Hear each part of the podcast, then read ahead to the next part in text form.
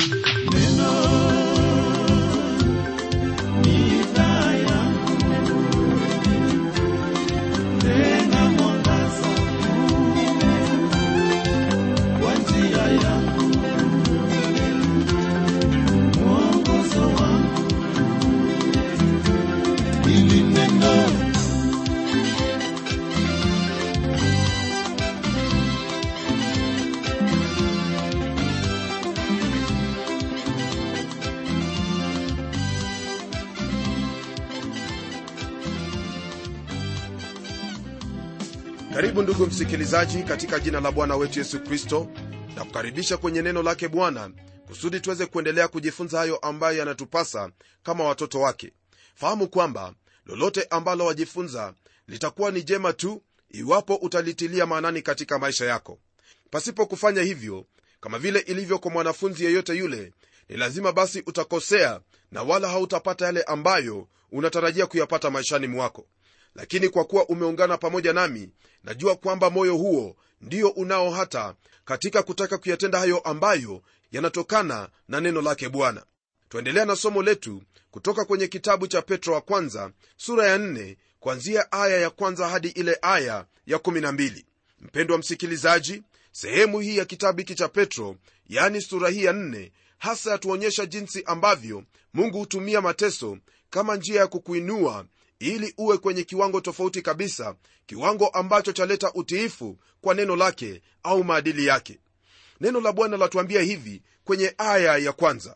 Basi kwa kuwa kristo aliteswa katika mwili wake ninyi nanyi jivikeni silaha ya nia ile ile kwa maana yeye aliyeteswa katika mwili ameachana na dhambi andiko hili ambalo twalisoma ndugu yangu ni andiko ambalo hasa twaweza kuliunganisha na lile andiko linalopatikana kwenye sura ya tatu aya ya 18 ambayo yasema kuwa kwa maana kristo naye aliteswa mara moja kwa ajili ya dhambi mwenye haki kwa ajili ya wasio haki ili atulete kwa mungu mwili wake akauawa bali roho yake akahuishwa. Andiko hili hasa latukumbusha hali ya kristo na jinsi alivyokuwa katika mwili na hayo mateso aliyoyapata. Yesu alipokufa pale msalabani uhusiano wake na dhambi za wanadamu ulikoma hapo sababu ikiwa kwamba alilipia gharama ya ukombozi wetu. Ndiposa kwenye aya ya 24 katika sura ya pili ya kitabu hiki cha petro wa kwanza neno lake bwana latuambia kwamba yeye mwenyewe alizichukua dhambi zetu katika mwili wake juu ya mti tukiwa wafu kwa mambo ya dhambi tuwe hai kwa mambo ya haki na kwa kupigwa kwake mliponywa. Mpendwa msikilizaji twahitaji kufahamu lile ambalo kristo alitutendea na kwa kufahamu hilo twahitaji kuenenda jinsi ambavyo kristo alienenda. Usisahau kwamba mtume petro anazungumza na watu ambao walikuwa wakipitia hali ngumu mateso ambayo yalikuwa yamewakumba. Lakini hasa lile ambalo petro anafanya ni kwamba anawahimiza wao pamoja na kutuhimiza sisi leo hii kwamba tujivike silaha ya nia ile ile ambayo kristo alikuwa nayo nia hiyo ambayo kristo alikuwa nayo ndugu msikilizaji. Ni ile nia ambayo ilitaka kumpendeza mungu licha ya mateso na dhuluma ambazo alizipata. Utakapojivika nia kama hiyo ndugu msikilizaji hapo ndipo utaendelea mbele na kufanya yale ambayo kristo amekuamuru kuyafanya. Tunapogeukia aya ya pili neno lake bwana liendelea kwa kutwambia hivi. Tangu sasa msiendelee kuishi katika tamaa za wanadamu bali katika mapenzi ya mungu wakati wenu uliobaki wa kukaa hapa duniani kwa mujibu wa andiko hili ambalo twaliona hapa andiko hili ndugu msikilizaji halimwombi mtu yoyote kufanya jambo lolote bali andiko hili ni andiko ambalo ni amri kwa ajili ya mtoto wa mungu awaye yote. Hasa neno hili latuhimiza kuyatafakari hayo ambayo ni mapenzi ya mungu wakati huu ambapo twaishi hapa duniani. Jambo hili laonyesha waziwazi kwamba ndugu yangu maisha yetu hapa duniani siyo maisha ambayo tutakaa milele bali ni maisha ambayo ni ya muda. Na kwa sababu hivyo ndivyo ilivyo lile ambalo ni letu la kufanya ni kufanya mapenzi yake mungu. Ndiposa neno hili latuamuru kwamba tusiendelee tena katika tamaa za wanadamu maana tamaa za wanadamu ni tamaa ambazo ni chukizo mbele zake mungu. Kwa msingi huo ndugu msikilizaji iwapo maisha yako kwa hakika wafahamu kuwa unaendelea katika tamaa za wanadamu yani mambo ambayo yanatendeka hapa ulimwenguni ni vyema uache mambo yale na kugeuka na kuanza kutafuta hayo ambayo ni mapenzi yake mungu mapenzi yake mungu hayako mbali nawe bali mapenzi yake mungu ni kwamba uweze kulisoma neno hili yani biblia na kutenda jinsi ambavyo neno hili linavyokuagiza. Mkumbuke bwana yesu kristo alisema kwamba ukimpenda utatii amri zake. Na kwa kutenda hivyo basi ndugu yangu wewe utakuwa unatenda lile ambalo mungu alimtuma yesu kristo aweze kuja na kufundisha na kwa jinsi hiyo utakuwa unafanya hayo ambayo ni mapenzi yake mungu tunapoendelea kwenye aya ya tatu neno lake bwana latuambia hivi. Maana wakati wa maisha yetu uliopita watosha kutenda mapenzi ya mataifa kuenenda katika ufisadi na tamaa na ulevi na karamu za ulafi na vileo na ibada ya sanamu isiyo halali. Mpendwa msikilizaji tazama jinsi ambavyo neno lake mungu latuambia hapa kwamba wakati tulipokuwa hatujazaliwa mara ya pili tulienenda katika mapenzi ya mataifa na jambo hili ni jambo ambalo twaliona leo hii. Maana katika mapenzi ya mataifa twaona kwamba kuna ufisadi kuna tamaa kuna ulevi kuna karamu za ulafi kuna vileo na pia kuna ibada za sanamu. Mambo hayo yote ni mambo tuliyokuwa tukiyatenda lakini kwa kuwa tumeunganishwa na yesu kristo haiwezekani tena kuishi tena katika hali kama hiyo tuliyokuwemo hapo awali.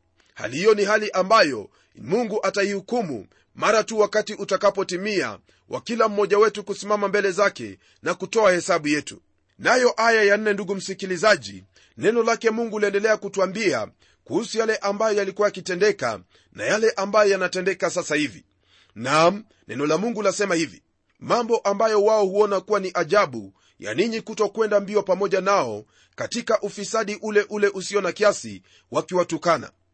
Ndugu msikilizaji kama vile unavyofahamu mara mtu anapompokea bwana yesu kristo hivyo ndivyo ambavyo mambo huanza kutendeka. Wale ambao ni marafiki zake wa kitambo huwa wanategemea kwamba uweze kukimbia pamoja nao uendelee kutenda jinsi ambavyo ulikuwa ukitenda hapo awali nao wanapokuona kwamba hauenendi katika njia hiyo wao ustaajabu na wao huanza kukutukana maana wewe hauenendi pamoja nao. Na jambo hilo ni ishara kwamba wewe kwa hakika umemwamini bwana yesu kristo na kwamba wataka kutembea kulingana na maadili yake mungu na wala si katika hali hiyo ambayo ulikuwa ukiishi hapo awali. Kwa kuwa umemwamini bwana yesu kristo ni lazima uendelee kufanya uamuzi huo siku baada ya siku kwamba utampendeza bwana na wala hutawapendeza watu wengine maana siamini kwamba iwapo wewe u mtoto wa mungu waweza kuendelea katika dhambi au kuendelea kukimbia pamoja na wale ambao mlikuwa mkitenda nao mambo maovu mambo ya ufisadi na matukio kama yale. Kumbuka kwamba uliunganishwa pamoja na yesu kristo wakati ulipobatizwa kwa roho yule. Na kwa sababu ya kuunganishwa pamoja na kristo mungu amekupa huo uwezo kwa njia ya roho mtakatifu kusudi uweze kukaa katika hilo ambalo ni mapenzi yake kwa kutenda hayo ambayo yanakupasa. Ni mara nyingi ndugu msikilizaji umeona kwamba kuna wakristo wengine ambao hauwezi ukafahamu iwapo wameokoka au la kwa sababu yale waliokuwa wakiyatenda hapo zamani ndiyo bado wanaendelea kutenda leo hii. Na iwapo wewe ni wa jinsi hiyo ni vyema ujirudie na kujiuliza unaenda wapi? Maana huenda umepotea na utakapojiuliza maswali hayo kwa njia iliyo sawa kabisa nawe ujiangalie katika maisha yako na kutubu njia zako mbaya basi kile ambacho kipo ni kwamba mungu atakusaidia nawe utaweza kuyashinda hayo ambayo ni magumu kwa sasa hivi. Ndugu msikilizaji aya ya tano yaendelea kwa kutwambia hivi kuhusu wale ambao wanatembea katika njia hiyo yani katika kutenda mapenzi ya mataifa. Sikia neno lasemaje nao watatoa hesabu kwake yeye aliye tayari kwa hukumu walio hai na waliokufa kwa mujibu hili ambalo twalisoma hapa huenda mtu yaweza kusema kwamba sio wote ambao wanaamini huyo mungu ambaye unamhubiri. Ni kweli hamna shaka yoyote kuhusu hilo ambalo unalisema. Lakini kile ambacho ningependa kukuhakikishia ni kwamba huyu mungu ambaye kila mtu atatoa hesabu kwake ndiye ambaye ninahubiri habari zake. Yeye ndiye aliyemuumba kila mmoja yeye ndiye ambaye atahitaji hesabu ya kila kitu ambacho umefanya. Yeye atawahukumu wale walio hai na pia waliokufa.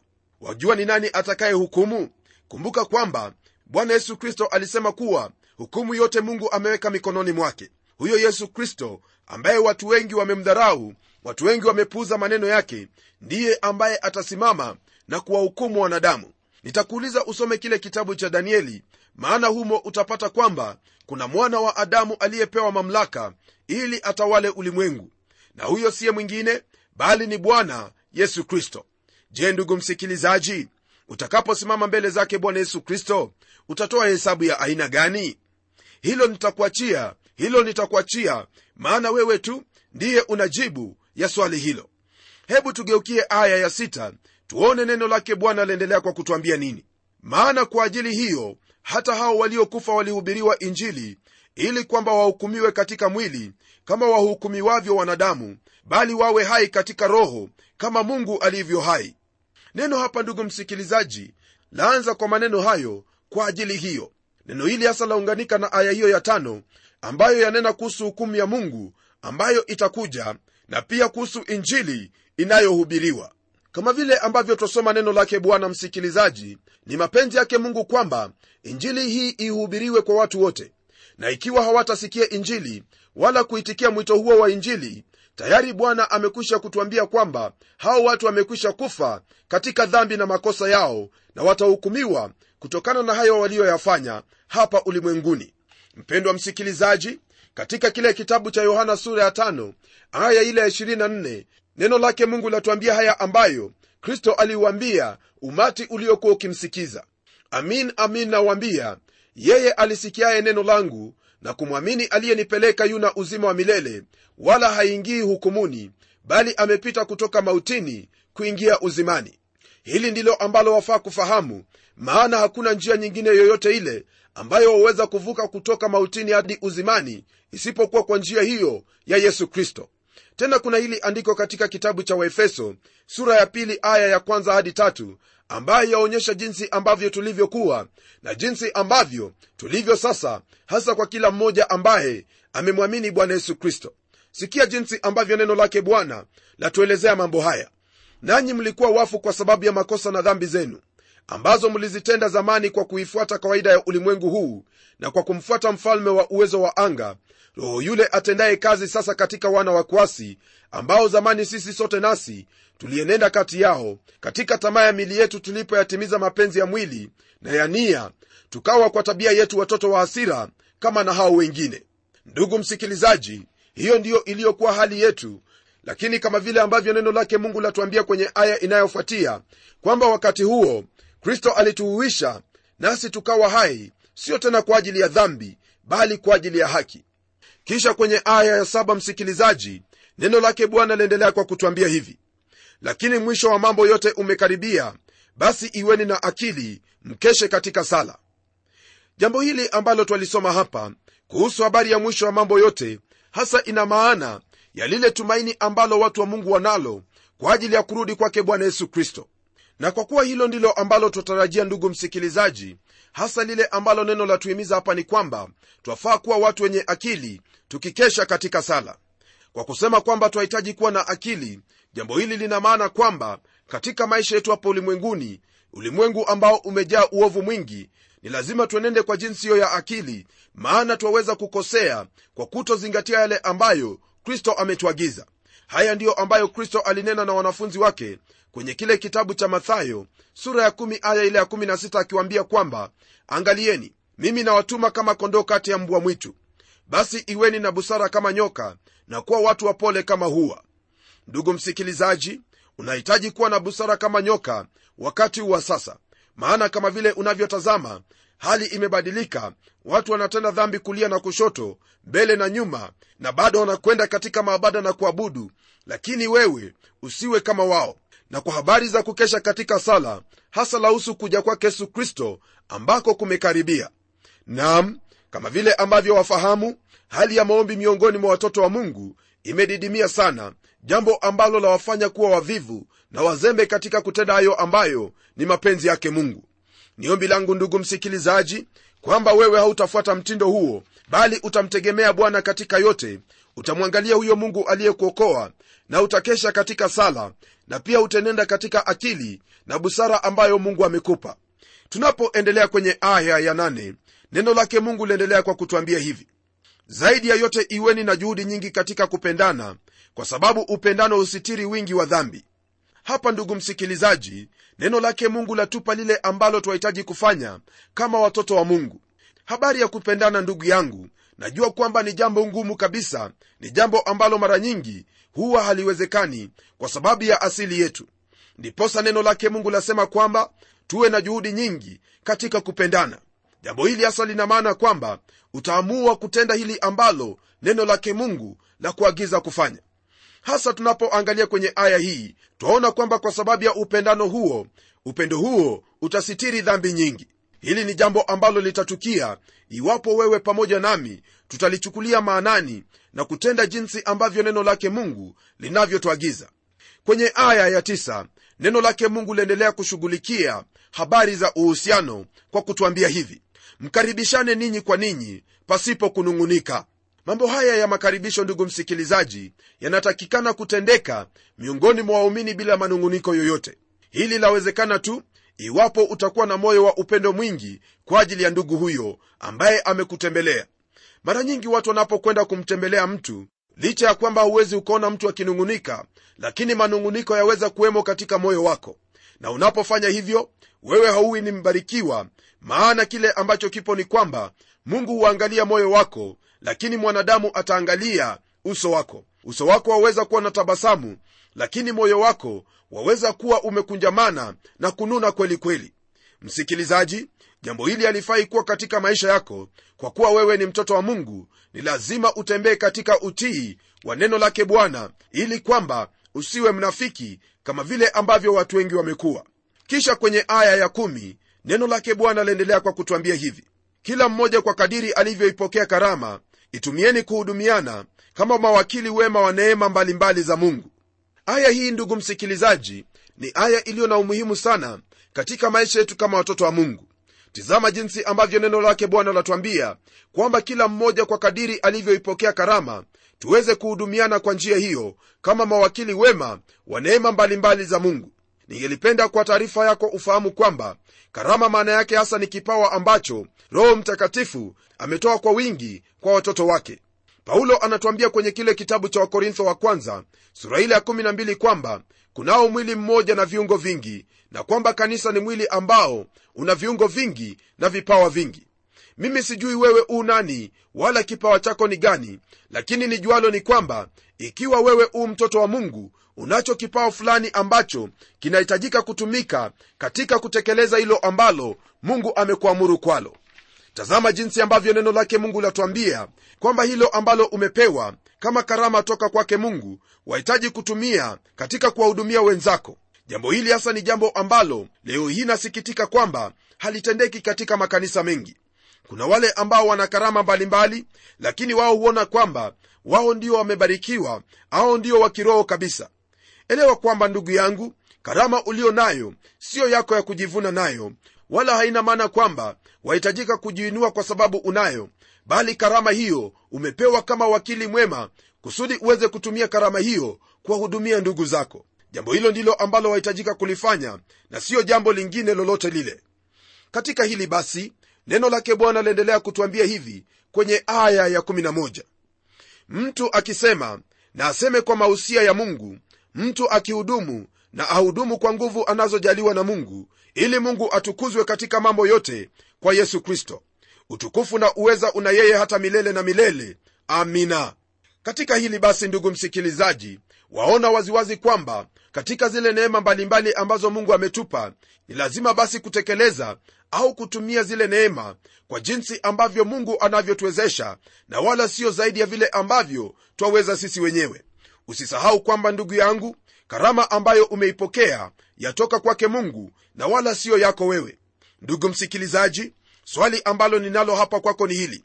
Je unapohudumu unahudumu kwa kuwa wataka kumtukuza mungu au wahudumu kwa sababu una kipawa? Na katika kipawa hicho je wahudumu ili upokee sifa toka kwa watu au wahudumu ili kristo atukuzwe? Kuna mambo mawili ambayo ningependa ufahamu.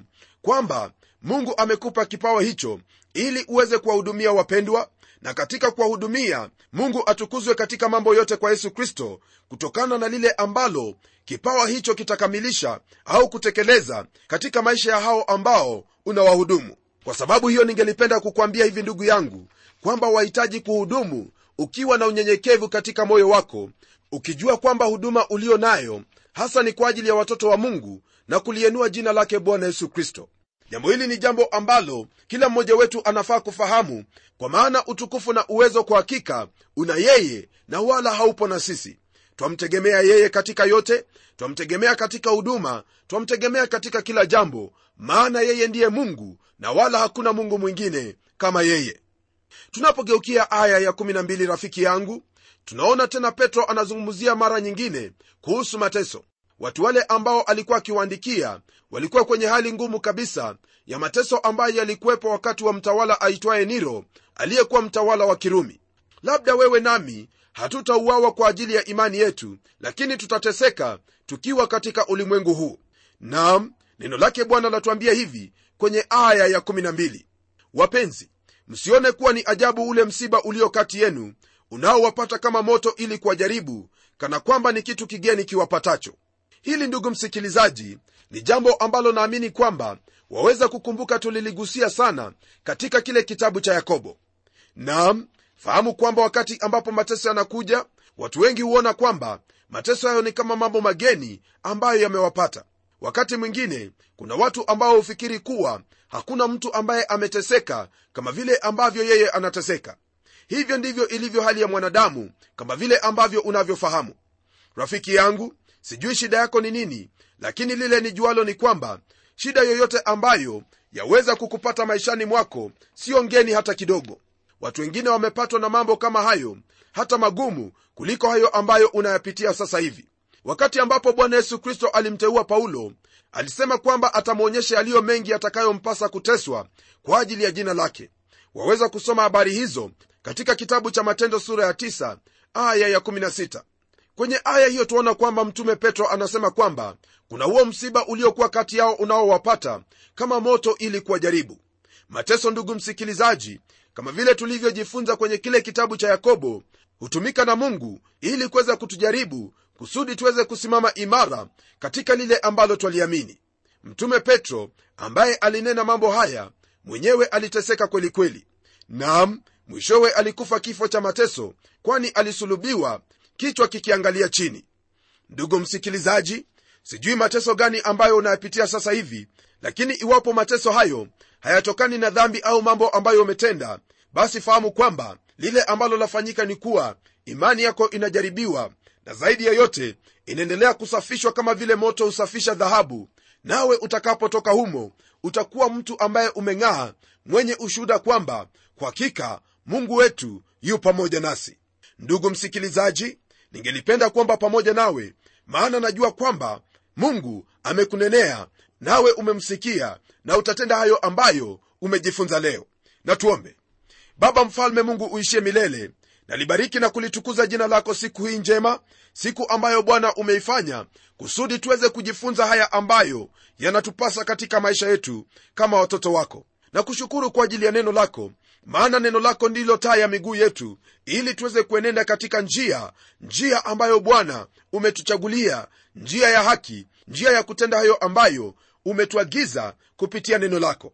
Asante bwana maana najua kwamba katika yale yote ambayo twayapitia yawe ni magumu yawe ni yenye uchungu twafahamu kwamba u pamoja nasi maana umeahidi kwamba hautatupungukia. Asante bwana maana najua kwamba ile ambalo ndugu yangu amelisikia leo hii atatilia maanani na kuyatenda yote kwa kuwa utamwezesha kwa uwezo wa roho mtakatifu ambaye umempa awe msaidizi mwalimu na kiongozi wake. Naomba haya kwa imani katika jina la yesu kristo ambaye ni bwana na mwokozi wetu. Amen. Rafiki msikilizaji imekuwa ni baraka kubwa kuwa pamoja nawe hasa katika hili ambalo tumejifunza leo hii. Nami ninauhakika kwamba utatenda haya ambayo tumejifunza maana wewe ni mtoto wa mungu na mtoto wa mungu hutii yale ambayo mungu ananena naye. Hadi tutakapokutana tena kwenye kipindi kijacho na kutakia heri na baraka katika maisha yako. Mimi ni mchungaji wako jofre wanjala munialo na neno litaendelea